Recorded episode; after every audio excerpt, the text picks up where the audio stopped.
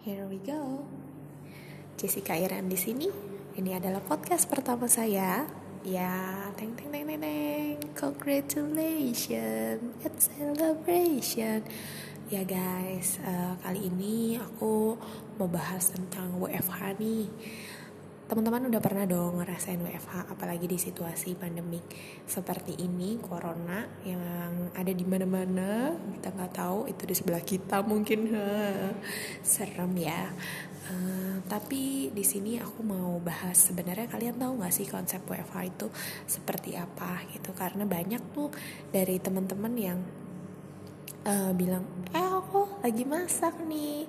Aku lagi uh, nonton TV nih aku lagi nonton Netflix atau nonton uh, eh, TV kabel gitu. Pokoknya hal-hal menyenangkan yang dilakukan di rumah selama jam kerja.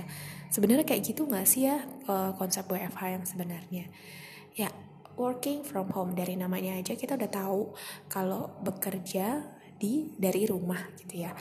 Uh, aku pernah dengar ada salah satu bos itu uh, mengatakan aduh kok jam segini? Jam satu siang nggak ada yang telepon. Akhirnya uh, dia tidur lah itu. Ternyata di dalam perjalanannya dia tidur itu ada yang menelpon dan tidak dia angkat. Ah apakah itu disebut dengan working from home? Padahal dari jam 8 sampai jam 1 tadi dia full kerja. Apakah demikian menurut teman-teman? Ya enggak ya yang namanya working from home itu ibaratnya ya memang bekerja selama jam kerja di rumah dan dia bisa standby kapan aja untuk uh, mengakses pekerjaan kantor yang dibutuhkan tentu saja dari teman-temannya. Oleh karena itu, uh, mari kita luruskan mindset kita teman-teman untuk working from home bukan hanya sekedar kita di rumah dan melakukan hal-hal yang menyenangkan, tapi juga bekerja tepat waktu menyelesaikan tugas. Dan yang terakhir stay healthy teman-teman. Teman-teman sebelum menutup podcast kita hari ini teman-teman tahu nggak saya lagi di mana? Ya saya lagi di tangga darurat which is itu harusnya dipergunakan untuk orang-orang yang melakukan tangga darurat eh lewat tangga darurat gitu. Nih baru aja ada satpam ngecek AQ ngapain ya mbak-mbaknya ngomong di situ? Ya eh apa sih Jess? Makin gak jelas. Ya udahlah ya karena ini first podcast of mine jadi harap dimaklumi dan dimaafkan. Kita ketemu di sesi-sesi selanjutnya. Bye bye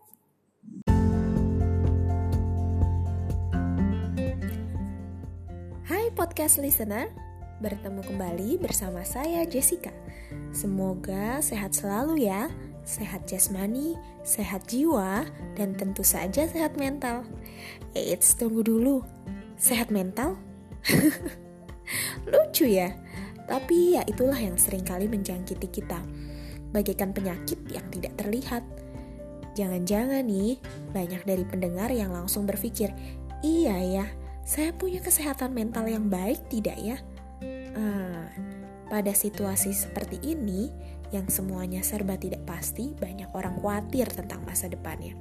Bayangkan saja, yang berapa tahun lalu kita masih datang pagi ke kantor, duduk dan bekerja dengan manisnya dari jam 8 sampai jam 5 sore. Namun sekarang, gedung perkantoran kosong karena banyak karyawan yang dipekerjakan di rumah masing-masing atau ibu-ibu nih biasanya bingung harus cuti untuk membersihkan rumah dan menjaga anak saat asisten rumah tangga harus mudik. Eh, sekarang malah bingung milih robot yang mana untuk kita beli dalam rangka membersihkan rumah. Ah, semua perubahan terjadi dengan cepatnya. Tapi jangan khawatir podcast listener, saya akan berbagi tips dari tim Del Carnegie dalam seminar yang saya ikuti berjudul How to Stop Worrying and Start Living in the Uncertain with Assertiveness. Tipsnya nggak banyak kok, cuma tiga. Sudah siap mengingatnya?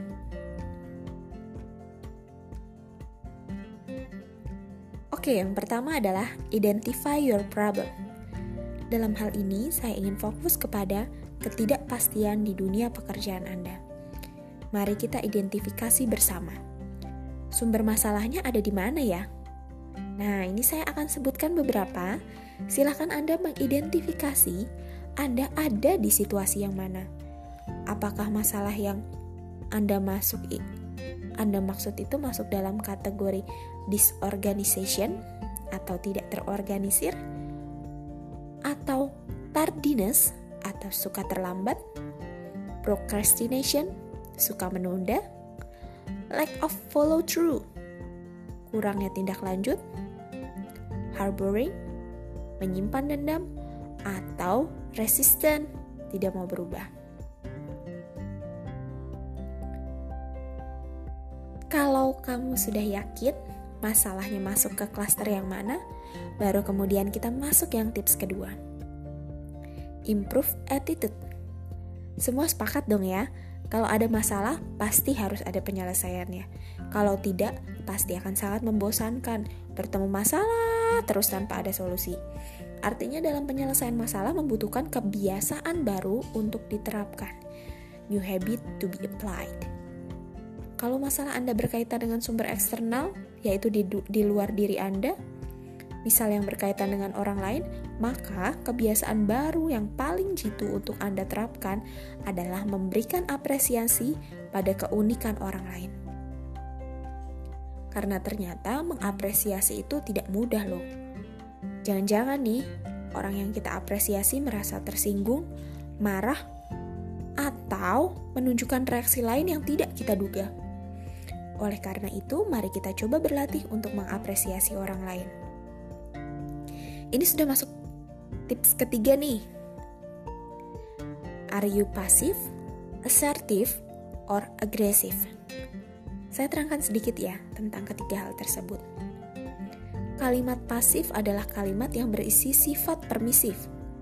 Ibaratnya seperti aplikasi ojek online.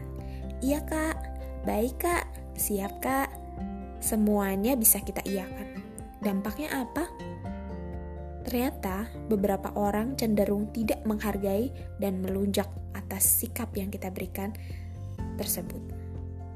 Sedangkan kalimat sebaliknya adalah kalimat agresif, di mana kalimatnya cenderung melukai hati tanpa ada informasi esensial yang tersampaikan oleh si pendengar. Kalimat ketiga adalah kalimat asertif Kalimat ini adalah kalimat ideal di mana terdapat ungkapan apresiasi, informasi yang disampaikan jujur, tulus, dan yang pasti memberikan pilihan kata dan intonasi yang tepat untuk digunakan. Tentu saja, pesannya tetap tersampaikan kepada orang tersebut. Saya punya beberapa contoh kalimat, silahkan Anda cermati mana yang termasuk kalimat pasif asertif, dan agresif. Pekerjaan lagi padat begini kamu masih mau minta cuti? Gak bisa, saya tolak. Nah, termasuk kalimat apakah ini? Apakah asertif, agresif, or pasif? Ya, saya rasa Anda juga menjawab dengan tepat ya, agresif. Oke, kita coba kalimat kedua. Sebenarnya kita sedang banyak pekerjaan, tapi nggak apa-apa kalau mau cuti. Nanti pekerjaannya saya yang mengerjakan. Nah, kalau ini termasuk kalimat apa ya? Agresif, pasif, atau asertif? Ini ada yang ragu-ragu sepertinya ya. Nah, kalau contoh kalimat ini adalah kalimat pasif. Kita coba kalimat ketiga. Saat ini pekerjaan kita sedang padat dan kontribusi Anda diperlukan saat ini. Jadi tolong cutinya lain hari ya. Nah, ini dia kalimat yang kita tunggu-tunggu. Kalimat asertif. Saya rasa semuanya sudah paham ya perbedaan kalimat agresif, pasif, dan asertif. Semua tips juga sudah saya bagikan Harapannya kita berhasil mengidentifikasi masalah, kita bisa improving new habit, dan bersikap asertif. Maka, hal apa pun yang tidak pasti dapat kita hadapi. So, stop worrying and start living in the uncertain with assertiveness. Selamat berlatih mengasah sikap asertivitas dalam diri Anda.